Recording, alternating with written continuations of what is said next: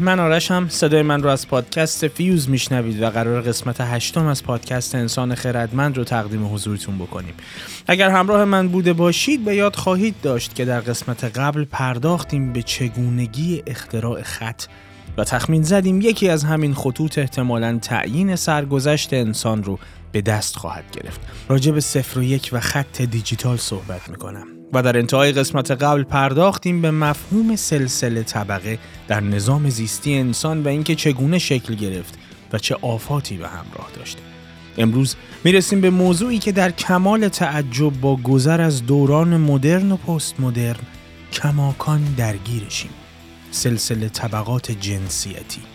از دست ندید محتوای این بخش از پادکست انسان خردمند رو.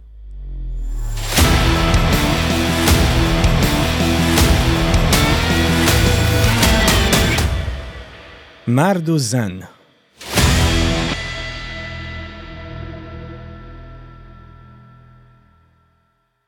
جوامع مختلف انواع گوناگونی از سلسله مراتب های خیالی را اختیار می کنند. نژاد برای آمریکاییان امروزی بسیار مهم است اما برای مسلمانان قرون وسطا نسبتاً بی اهمیت بود.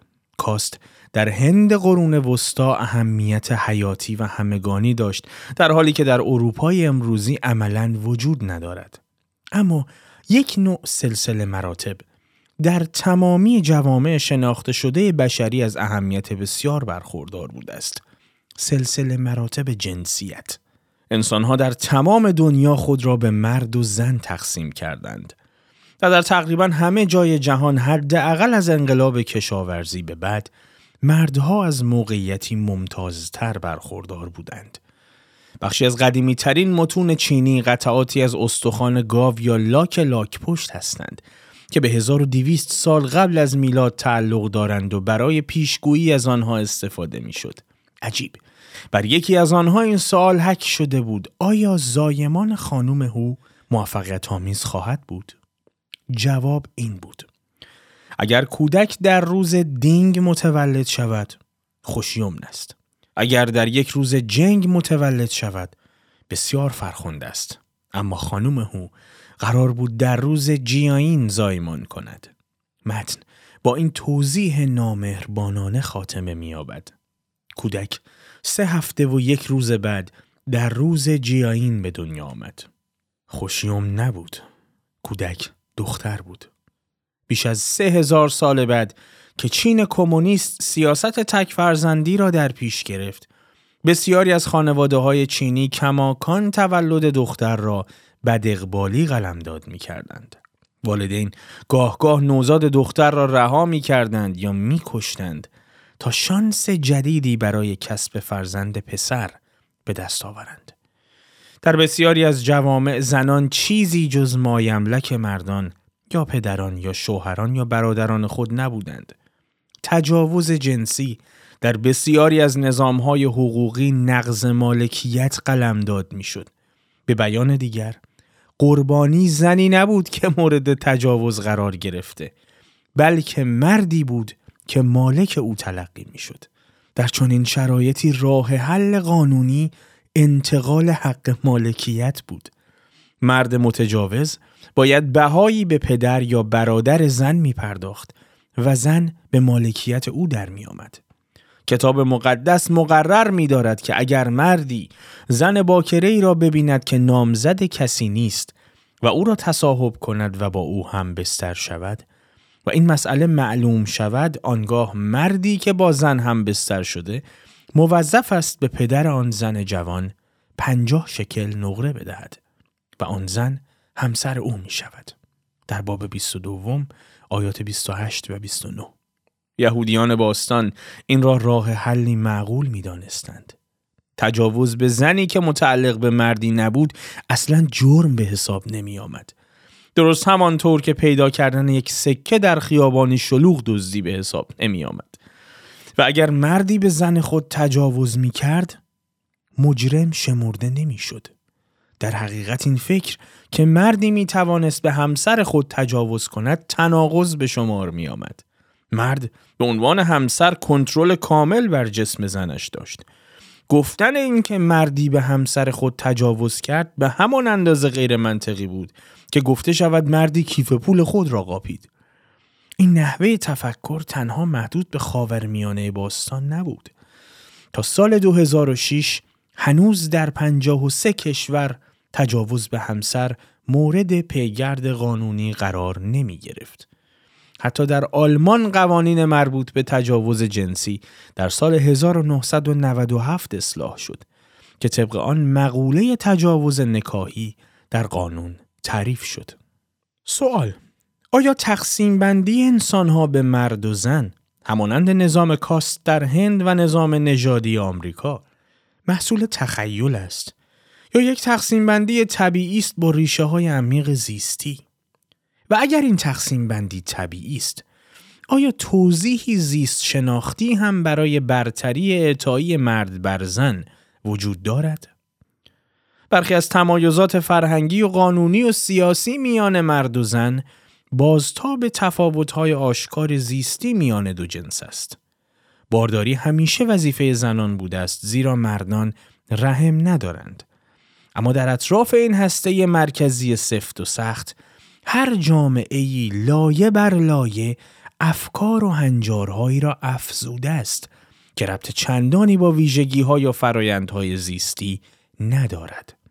جوامع مختلف مجموعی از صفات را به مردانگی و زنانگی منصوب می کنند که عموماً فاقد مبنای مستحکم زیستی است. به عنوان مثال در آتن دموکراتیک قرن پنجم قبل از میلاد دقت کنید آتن دموکراتیک قرن پنجم قبل از میلاد هر فردی که رحم داشت فاقد جایگاه قانونی مستقل بود و حضورش در مجامع عمومی ممنوع بود یا نمی توانست قاضی شود. چون این فردی به جز در مواردی استثنایی حق برخورداری از آموزش مناسب یا شرکت در فعالیت های اقتصادی یا بحث های فلسفی را نداشت. هیچ یک از رهبران سیاسی، هیچ یک از فیلسوفان بزرگ یا سخنوران و هنرمندان و بازرگانان آتن رحم نداشتند. منظور اینه که زن نبودند. آیا داشتن رحم از نظر زیستی فرد را برای چنین مشاغلی نامناسب می ساخت؟ خب آتنی های باستان که چنین فکر می کردند. اما آتنی های امروزی با این تفکر موافق نیستند. در آتن امروز زنان حق رأی دارند. در مشاغل عمومی استخدام می شوند. سخنرانی می کنند. هر چیزی را از جمله جواهرالات و ساختمان و برنامه های کامپیوتری را طراحی می کنند و به دانشگاه می روند. رحم آنها مانع از آن نمی شود که تمام این فعالیت ها را به خوبی مردان انجام دهند. راست است. آنها هنوز در سیاست و فعالیت های اقتصادی موقعیتی مغلوب دارند. تنها حدود دوازده درصد از اعضای پارلمان یونان زن هستند. اما هیچ مانع قانونی برای شرکت زنان در سیاست وجود ندارد و اکثر یونانی های امروزی فکر می کنند که حضور زنان در مشاغل عمومی کاملا طبیعی است. ویژگی ها و فرایندهای زیستی تمایل دارد تا به طیف وسیعی از ممکنات مدارا کند. دقت کنید. فرهنگ است که مردم را ملزم می سازد بعضی از امکانات را محقق کنند و بعضی دیگر را ممنوع می کند. ویژگی ها و فرایندهای زیستی زنان را قادر می سازد تا بچه دار شوند. بعضی فرهنگ ها زن را ملزم می کنند تا این امکان را محقق کنند.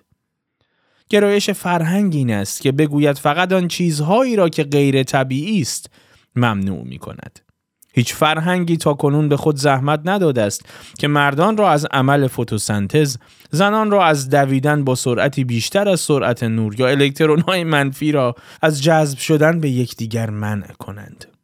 متعلهان مسیحی معتقد بودند که خدا هر عضوی از پیکر انسان را برای انجام کار معینی آفریده است. اگر ما اندامهای پیکر خود را همسو با آن اهداف الهی به کار گیریم فعالیتی طبیعی انجام دادیم اما از منظر تکامل اندامهای بدن برای هدف معینی به وجود نیامدند و روش های به کارگیری این اندام ها دائما در حال تغییر است حتی یک اندام هم در بدن انسان نیست که فقط همان کاری را انجام دهد که نمونه های اولیه آن صدها میلیون سال پیش انجام می‌دادند. اندام ها به این دلیل شکل می گیرند که کار معینی انجام دهند. اما بعد از آن می توانند برای انجام دادن کارهای دیگری هم سازگاری پیدا کنند. به عنوان مثال دهان برای این به وجود آمد که اولین موجودات چند سلولی نیاز به راهی برای رساندن غذا به بدن داشتند. ما هنوز از دهانمان برای همین کار استفاده می کنیم. اما استفاده های دیگری مثل صحبت کردن و اگر رمبو باشیم کشیدن زامن نارنجک هم می کنیم. آیا هر یک از این استفاده ها سوال غیر طبیعی اند؟ به همین سان بال هم یک دفعه با تمام شکوه آیرودینامیکش ظاهر نشد. بال از اندامهایی با اهداف دیگر به وجود آمد. بر اساس یک نظریه بال حشرات میلیون ها سال قبل از یک برآمدگی در بدن ساسهایی بیپرواز به وجود آمد. ساسهایی که قوز داشتند بدن بزرگتری از همسانان بدون قوز خود داشتند و این قادرشان می ساخت تا نور خورشید بیشتری جذب کنند و گرمتر بمانند. در طی یک فرایند تکاملی تدریجی این جذب کننده های نور آفتاب رشد بیشتری کردند.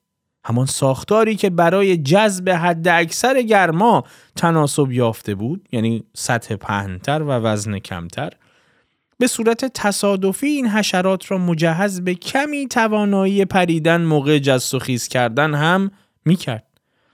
آنها که برآمدگی بزرگتری داشتند می توانستند بیشتر جست و خیز کنند و بپرند. بعضی از آنها از این شرایط برای سرخوردن هم استفاده می کردند. و این پیشروی کوچکی به طرف شکلگیری بال بود که در واقع می توانست آنها را در فضا به جلو سوق دهد. این دفعه که پشه در گوشتان وزوز کرد می توانید او را به رفتاری غیر طبیعی متهم کنید.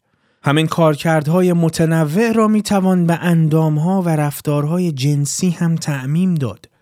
رابطه جنسی در ابتدا برای تولید مثل بود. اما بسیاری از موجودات این دو کارکرد را برای مجموعی از مقاصد اجتماعیشان به کار می گیرند که فقط محدود به تولید مثل و به وجود آوردن نسخه های کوچکی از خودشان نمی شود.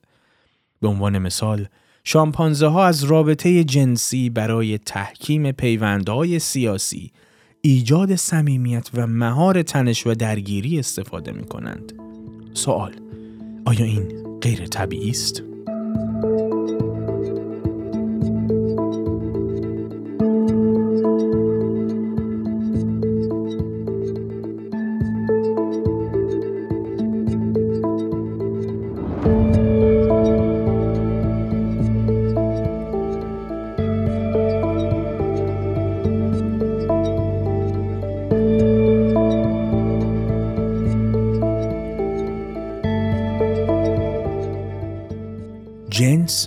و جنسیت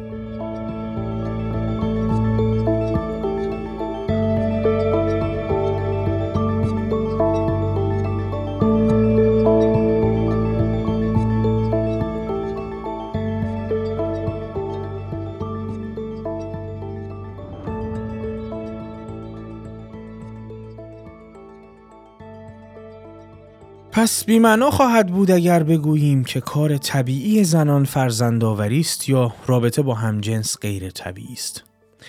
اغلب قوانین و هنجارها و حقوق و وظایفی که مردانگی و زنانگی را تعیین می کنند بازتاب تخیلات انسانی هستند نه واقعیت های زیستی. بررسی می کنیم. از نظر زیستی انسانها به نر و ماده تقسیم شدند. خب انسان خردمند نر کسی است که یک کروموزوم Y و یک کروموزوم X دارد و ماده کسی است که دو کروموزوم X دارد.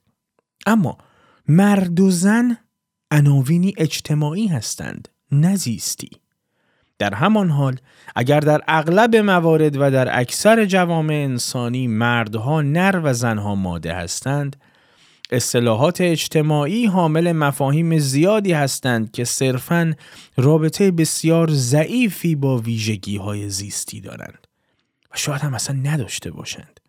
مرد انسان خردمندی با ویژگی های زیستی خاص مثل کروموزوم های XY بیزه و مقدار زیادی هورمون تستوسترون نیست بلکه بیشتر با جایگاه معینی در نظم خیالی و بشری جامعهش تناسب دارد.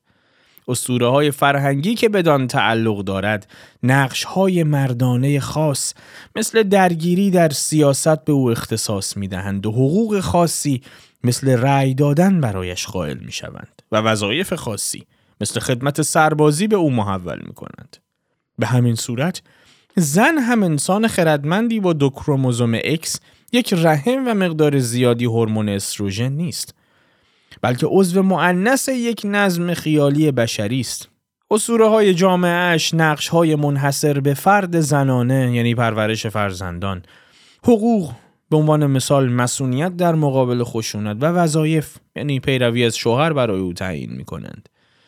از آنجا که اسطوره ها و نویژگی های زیستی است که نقش و حقوق و وظایف مرد و زن را تعیین می کند مفهوم مردانگی و زنانگی از جامعه ای به جامعه دیگر متفاوت شده است.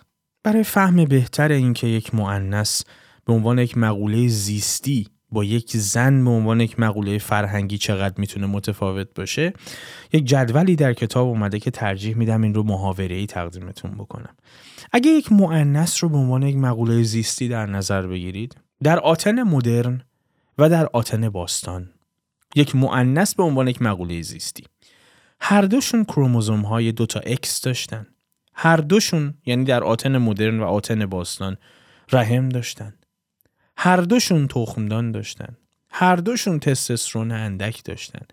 هر دوی این زنان استروژن زیاد داشتن و هر دوشون می توانستند شیر تولید بکنن. دقیقا مثل هم. در آتن مدرن یا در آتن باستان که مثال زدیم. اگر به عنوان یک مقوله زیستی بررسی کنید. حالا یک زن رو به عنوان یک مقوله فرهنگی بررسی بکنیم. در آتن باستان نمی‌تونست رأی بده. در آتن مدرن می‌تونه. در آتن باستان نمی‌تونست قاضی باشه در آتن مدرن می‌تونه. در آتن باستان نمی‌تونست مشاغل دولتی داشته باشه نمی‌تونست تصمیم بگیره با چه کسی ازدواج می‌کنه. عموما بی سواد بود قانونا تحت مالکیت پدر یا همسر بود. اما در آتن مدرن این گونه نیست. هم می‌تونه مشاغل دولتی داشته باشه هم می‌تونه تصمیم بگیره با کی ازدواج کنه. هم عموما با سواده و هم قانونا مستقل. بنابراین یک معنس در مقوله زیستی تعریفش ثابت مونده. اما یک زن در مقوله فرهنگی در بسیاری از تعاریف دچار تفاوت شده. برگردیم به متن. محققان برای پیشگیری از ابهام معمولا بین جنس یعنی سکس که مقوله زیستی است و جنسیت یعنی جندر که مقوله فرهنگی است تمایز قائل می شوند. جنس به نر و ماده تقسیم می شود و ویژگی های هر یک از این دو گروه در تقسیم بندی عینی است و در طول تاریخ ثابت بوده است. اما جنسیت به مرد و زن تقسیم می شود. البته در برخی فرهنگ ها تقسیم بندی های دیگری را هم به رسمیت می شناسند. خصایص به اصطلاح مردانه و زنانه بین هستند و همواره دستخوش تغییر بودند. مثلا میان زنان آتن باستان و زنان آتن امروزی تفاوت‌های گسترده‌ای در رفتار و امیال و پوشش و حتی ژست و قیافه وجود دارد. جنس بازی کودکانه است اما جنسیت مسئله جدی است. نرزاب در آمدن ساده ترین کار دنیاست. سوال چه چیز خیلی خوبی در مرد بودن هست؟ حداقل از انقلاب کشاورزی به بعد اغلب جوامع انسانی مرد سالار بودند و برای مرد ارزشی به مراتب بیشتر از زن قائل بودند. صرف نظر از اینکه جامعه ای مرد و زن را چگونه تعریف می کرد، مرد بودن همیشه بهتر بود. جوامع پدر سالار مردها و زنها را به صورتی بار می آوردند که مردها به شیوه مردانه فکر و عمل کنند و زنها به شیوه زنانه. و هر کسی که جرأت عبور از این مرزها را به خود راه دهد تنبیه می شود. اما عجیبتر این که اطاعت کنندگان نیز به یک اندازه پاداش نمی گیرند. خصایص به اصطلاح مردانه از خصایص زنانه با ارزشتر تلقی می شود و افرادی که کمال مطلوب زن بودن را تجسم می بخشند از کسانی که کمال مطلوب مرد بودن را محقق می سازند کمتر نصیب می‌برند.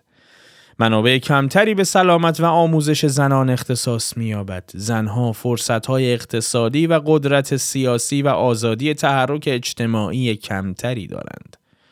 جنسیت مسابقه است که بعضی از دوندگان فقط برای کسب مدال برونز در آن شرکت می کنند. درست است که معدودی از زنان خود را به موقعیت آلفا ارتقا دادند. مثل کلوپاترا در مصر، مثل ووزتیان در چین حدود سال 700 میلادی و الیزابت اول در انگلیس. اما اینها استثناهایی هستند که قاعده را اثبات می کند. در سراسر حکومت چهل ساله الیزابت تمام اعضای پارلمان مرد بودند. تمام افسران ارتش و نیروی دریایی مرد بودند. تمام قضات و وکلا مرد بودند. همه ها و های اعظم مرد بودند. همه متعلهان و کشیشان مرد بودند. همه پزشکان و جراحان مرد بودند. تمام دانشجویان و معلمان در تمامی دانشگاه ها مرد بودند. تمام شهردارها و کلانترها مرد بودند و تقریبا تمام نویسندگان و معماران و شاعران و فیلسوفان و نقاشان و موسیقیدانان و دانشمندان نیز مرد بودند.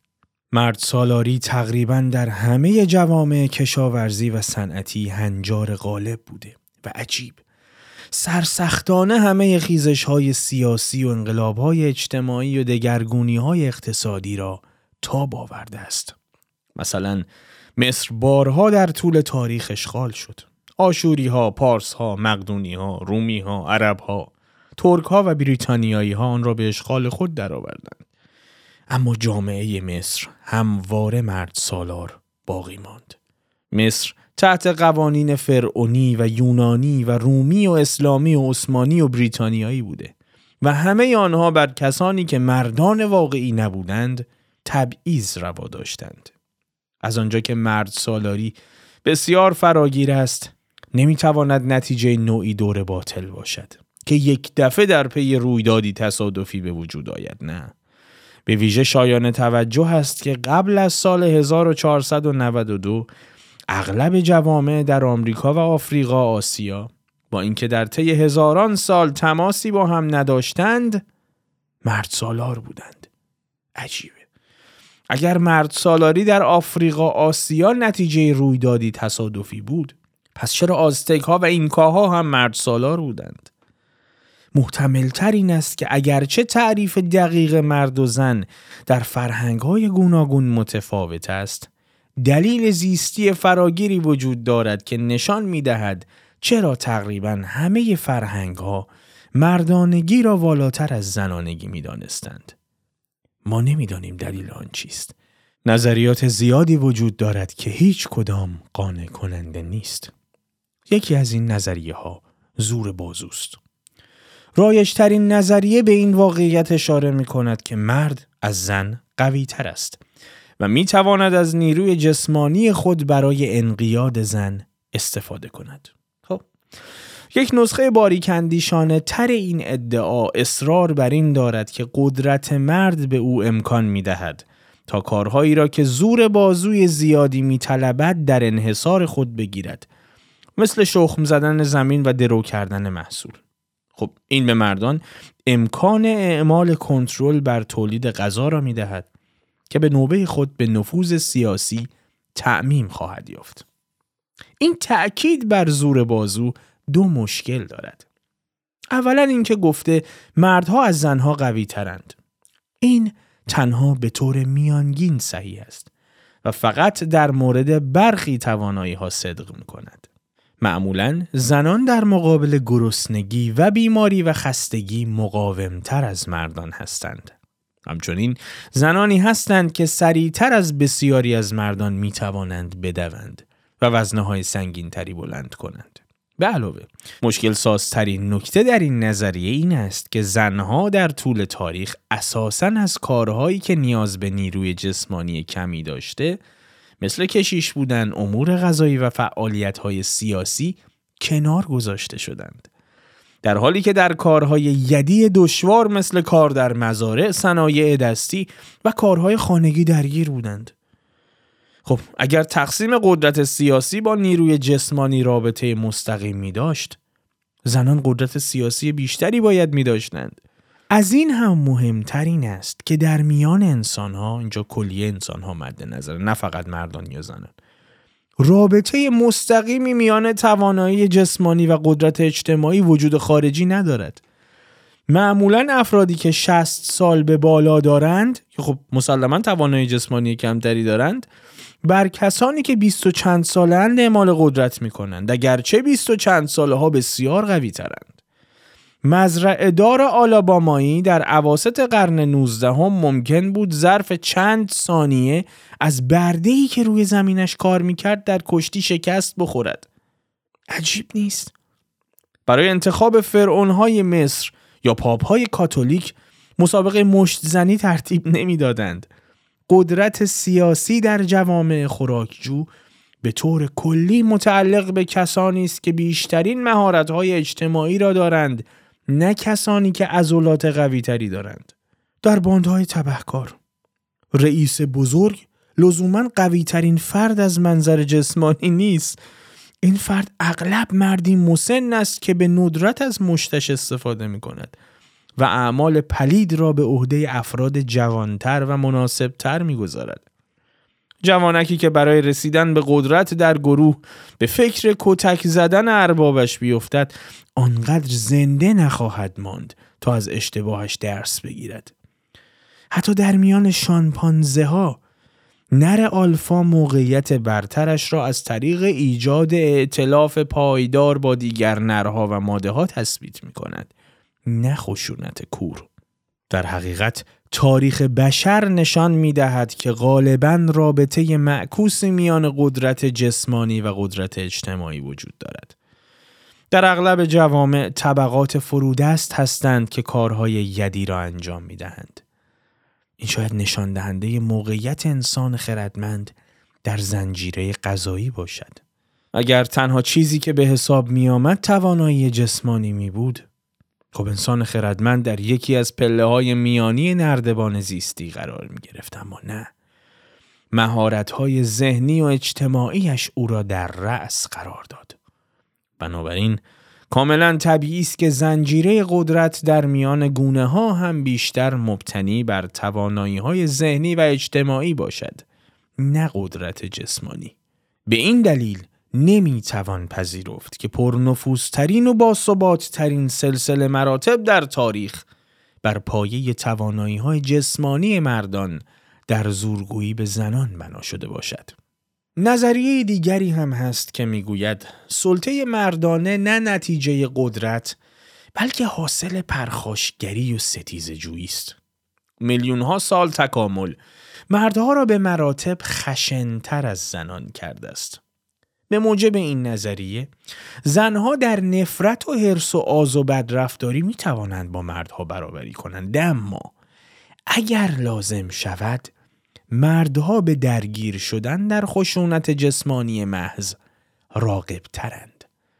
به این دلیل است که در طول تاریخ جنگ از حقوق ویژه مردان بوده است. در ایام هر جنگی سلطه مردان بر نیروهای مسلح آنها را به سروران جامعه غیر نظامیان نیز بدل کرده است. سپس آنها با استفاده از سلطه خود بر جامعه غیر نظامی جنگ های بیشتر و بیشتری نیز به پا کردند به طوری که هرچه تعداد جنگ ها بیشتر شد سلطه مردها بر جامعه هم افزایش یافت این دور مکرر فراگیر بودن جنگ و فراگیر بودن مرد سالاری را توضیح می دهد. مطالعات جدید در حوزه نظامهای هورمونی و شناختی مردان و زنان این فرض را تقویت هم می کند که مردها به واقع تمایلات پرخاشگرانه و خشونت طلبانه بیشتری دارند و به این دلیل به طور میانگین مردان برای خدمت سربازی مناسب تر هستند. اما اگر بپذیریم که سربازان عموما مرد هستند آیا به این معنی خواهد بود که اداره جنگ و بهرهوری از نتایج آن هم باید در کنترل مردها باشد؟ خب این معقول به نظر نمی رسد. و بدان میماند که بگوییم چون تمام برده هایی که در مزارع به کشت پنده می پردازند سیاه پوست هستند پس مالکان کشتزارها هم باید سیاه باشند خب اگر یک نیروی کار کاملا سیاه پوست به دست یک مدیریت کاملا سفید پوست کنترل می شود چرا نمی شود یک گروه سرباز مرد را دولتی تماما مرکب از زنها یا حداقل تا حدی مرکب از زنها کنترل کند در واقع در جوامع بیشماری در طول تاریخ افسران ارشد راه پیشرفت خود را بر پایه توانایی های شخصی باز نکردند. اشراف و ثروتمندان و تحصیل کردگان به خودی خود به پست افسری منصوب می شدند و هرگز یک روز هم در صفوف نظامی نبودند. وقتی دوک ولینگتون به جای جان ناپل اون در 18 سالگی در ارتش بریتانیا ثبت نام کرد بلافاصله به افسری گماشته شد. اون نظر خوبی در مورد زیردستانش نداشت. در طی جنگ با فرانسه به یکی از اشرافزادگان نوشت ما ارازل و اوباش را به جای سرباز در خدمت داریم. این سربازان معمولا از میان فقیرترین گروه ها یا اقلیت های قومی مثل کاتولیک های ایرلندی به خدمت گرفته می شدند که بخت کمی برای رسیدن به مدارج بالای ارتش داشتند. مقامات ارتش به دوکها و شاهزادگان و شاهان اختصاص داده می‌شد. اما چرا به دوکها و نه ها؟ به عنوان مثال امپراتوری فرانسه در آفریقا با خون و عرق سنگالی ها و الجزایری ها و طبقه کارگر فرانسه استقرار یافت و مورد دفاع قرار گرفت. درصد فرانسوی های با اصل و نسب در مدارج پایین ارتش ناچیز بود ولی درصد فرانسوی های اصل و نسبدار در رأس حرم رهبری ارتش فرانسه و حکومت بر امپراتوری که از ثمرات آن بهرهمند می شدند بسیار زیاد بود. اما چرا فقط مردان فرانسوی و نه زنان فرانسوی؟ در چین بر اساس یک سنت طولانی ارتش تحت انقیاد دیوان سالاری غیر نظامی قرار داشت. به طوری که اغلب معموران عالی رتبه که هرگز شمشیری به دست نگرفته بودند جنگ ها را فرماندهی می کردند. یک مسئله چینی می گفت از آهن مرغوب برای تولید میخ استفاده نکن. به این معنی که افراد واقعا با استعداد به دیوان سالاری کشوری میپیوندند نه به ارتش. پس چرا تمام این ماموران عالی رتبه مرد بودند؟ کسی نمی‌تواند ثابت کند که نیروی جسمانی زنها و میزان اندک تستوسترون آنها مانع موفقیت آنها در تبدیل شدن به سرداران و سیاستمداران و معموران عالی رتبه بوده است. برای اداره جنگ قطعا بنیه لازم است. اما توان جسمانی زیاد یا پرخاشگری لازم نیست. جنگ دعوای میخانه ای نیست بلکه پروژه بسیار پیچیده است که به سازماندهی و همکاری و مماشات زیادی نیاز دارد.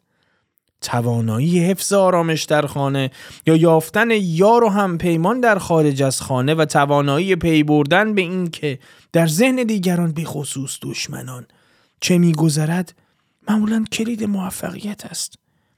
حالان که سپردن جنگ به یک فرد خشن و بیرحم اغلب بدترین انتخاب است. فردی که بتواند همکاری کند بداند چه وقت باید آرامش برقرار کند چطور اعمال نفوذ کند و مسائل را از زوایای متفاوت ببیند بسیار مناسب تر خواهد بود. خمیره برپا کنندگان امپراتوری ها همین است. آگوستوس که فاقد صلاحیت نظامی بود موفق شد یک رژیم امپراتوری پایدار برقرار سازد و به چیزی دست یابد که ژول سزار و اسکندر کبیر با آنکه سرداران بسیار بهتری بودند نتوانستند بدان برسند هم تحسین کنندگان معاصر او و هم مورخان امروزی پیروزی های آگوستوس را اغلب ناشی از ملایمت و رعفتش می دانستند.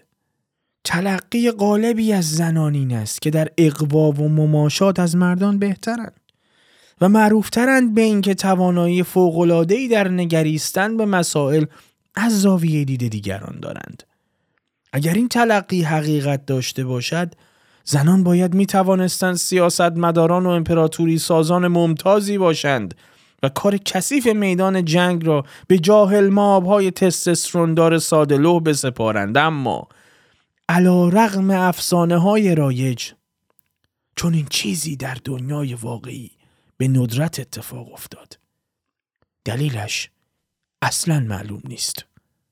نوع سومی از تبیین زیست شناختی برای زور بازو و خشونت اهمیت کمتری قائل است و معتقد است که زنان و مردان در طی میلیون ها سال تکامل راهکارهای متفاوتی را برای بقا و تولید مثل خود شکل دادند.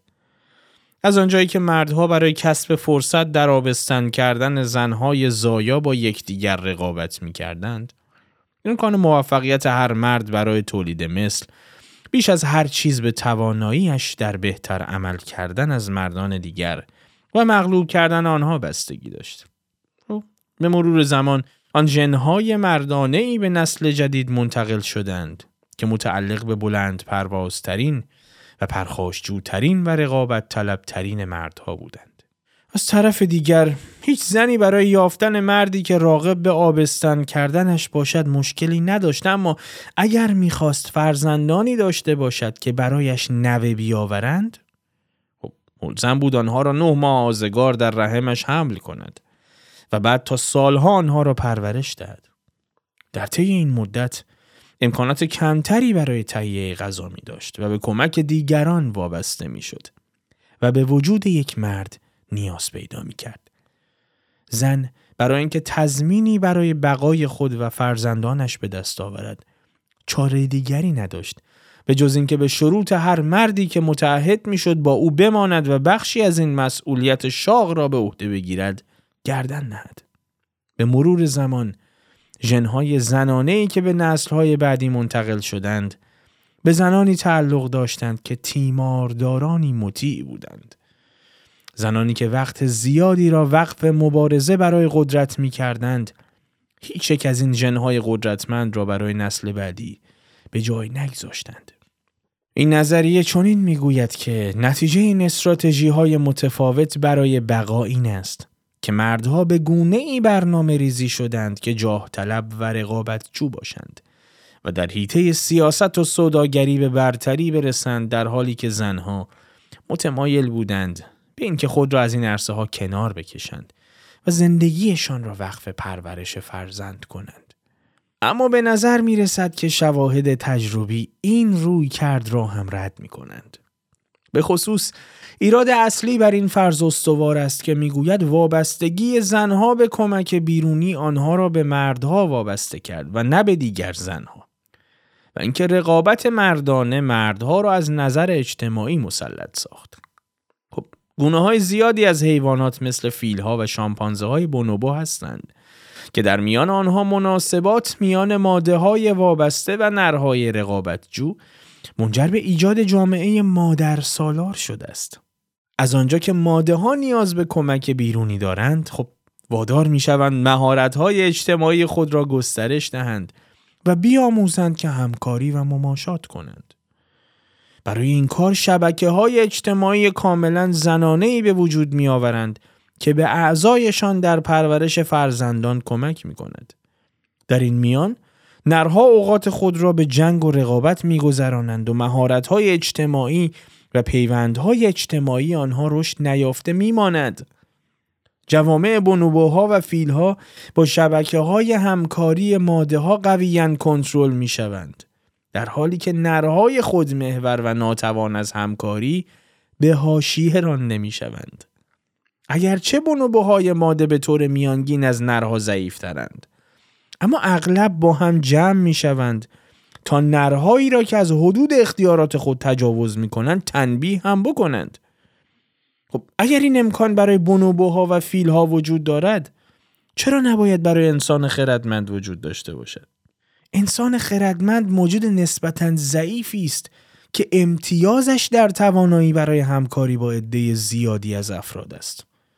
خب اگر اینطور است باید انتظار داشت که زنهای وابسته حتی اگر به مردها وابسته باشند از مهارت‌های اجتماعی برترشان برای همکاری استفاده کنند و تحمیلات مردهای خشونت طلب و خودرای و خودمحور را بی اثر سازند. با در نظر گرفتن عامل همکاری به عنوان نقطه قوت انسان خردمند چطور مردهایی که ظاهرا در مقایسه با زنها توان همکاری کمتری دارند می توانند آنها را تحت کنترل خود درآورند. در حال حاضر جواب مناسبی برای این سوال هم نداریم. شاید این فرضهای رایج به کلی اشتباه باشند. شاید خصیصه بارز نرها در گونه انسان خردمند نه در توانایی جسمانی و خشونت طلبی و رقابت جوی آنها بلکه در مهارت‌های اجتماعی برتر و تمایل بیشترشان به همکاری باشد. واقعا اصلا نمی‌دانیم. با این حال آنچه می‌دانیم این است که در طی قرن اخیر نقش جنسیت ها دستخوش انقلاب عظیم شده است. جوامع امروزی نه تنها هرچه بیشتر به مرد و زن جایگاه حقوقی و حقوق سیاسی و های اقتصادی برابر می دهند. بلکه در اساسی ترین مفاهیم جنسیت و مسائل جنسیتی هم بازندیشی می کنند. اگرچه فاصله میان دو جنس هنوز بارز است، سیر وقایع سرعت نفسگیری داشته است. در ابتدای قرن بیستم اندیشه اعطای حق رأی به زنان در آمریکا عمدتا شنیع به نظر می رسید. احتمال حضور زنان در کابینه وزرا یا در دیوان دادگستری مزهک می نمود. در ابتدای قرن 21 اما حق رأی زنان بدیهی است و حضور زنان در کابینه دولت جای بحث چندانی ندارد و در سال 2013 از پنج تن قضات دیوان عالی کشور آمریکا سه تن زن بودند. این تغییرات چشمگیر دقیقا همان چیزی است که تاریخ جنسیت را گیج کننده می سازد.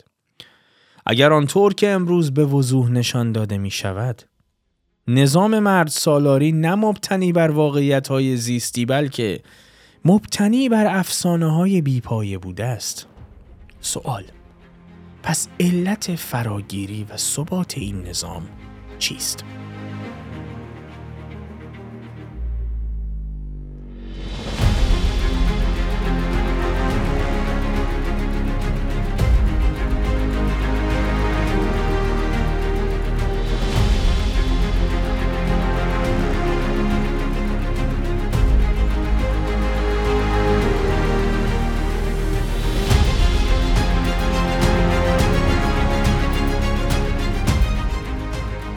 خب قسمت هشتم هم به پایان رسید و خوشحالم که این قسمت از پادکست انسان خردمند رو هم تا انتها همراه ما بودید. امیدوارم که در شما سوال ایجاد کرده باشه حقیقتا و تونسته باشه اساسا دریچه نگاه شما رو به مقوله جنسیت تغییر بده.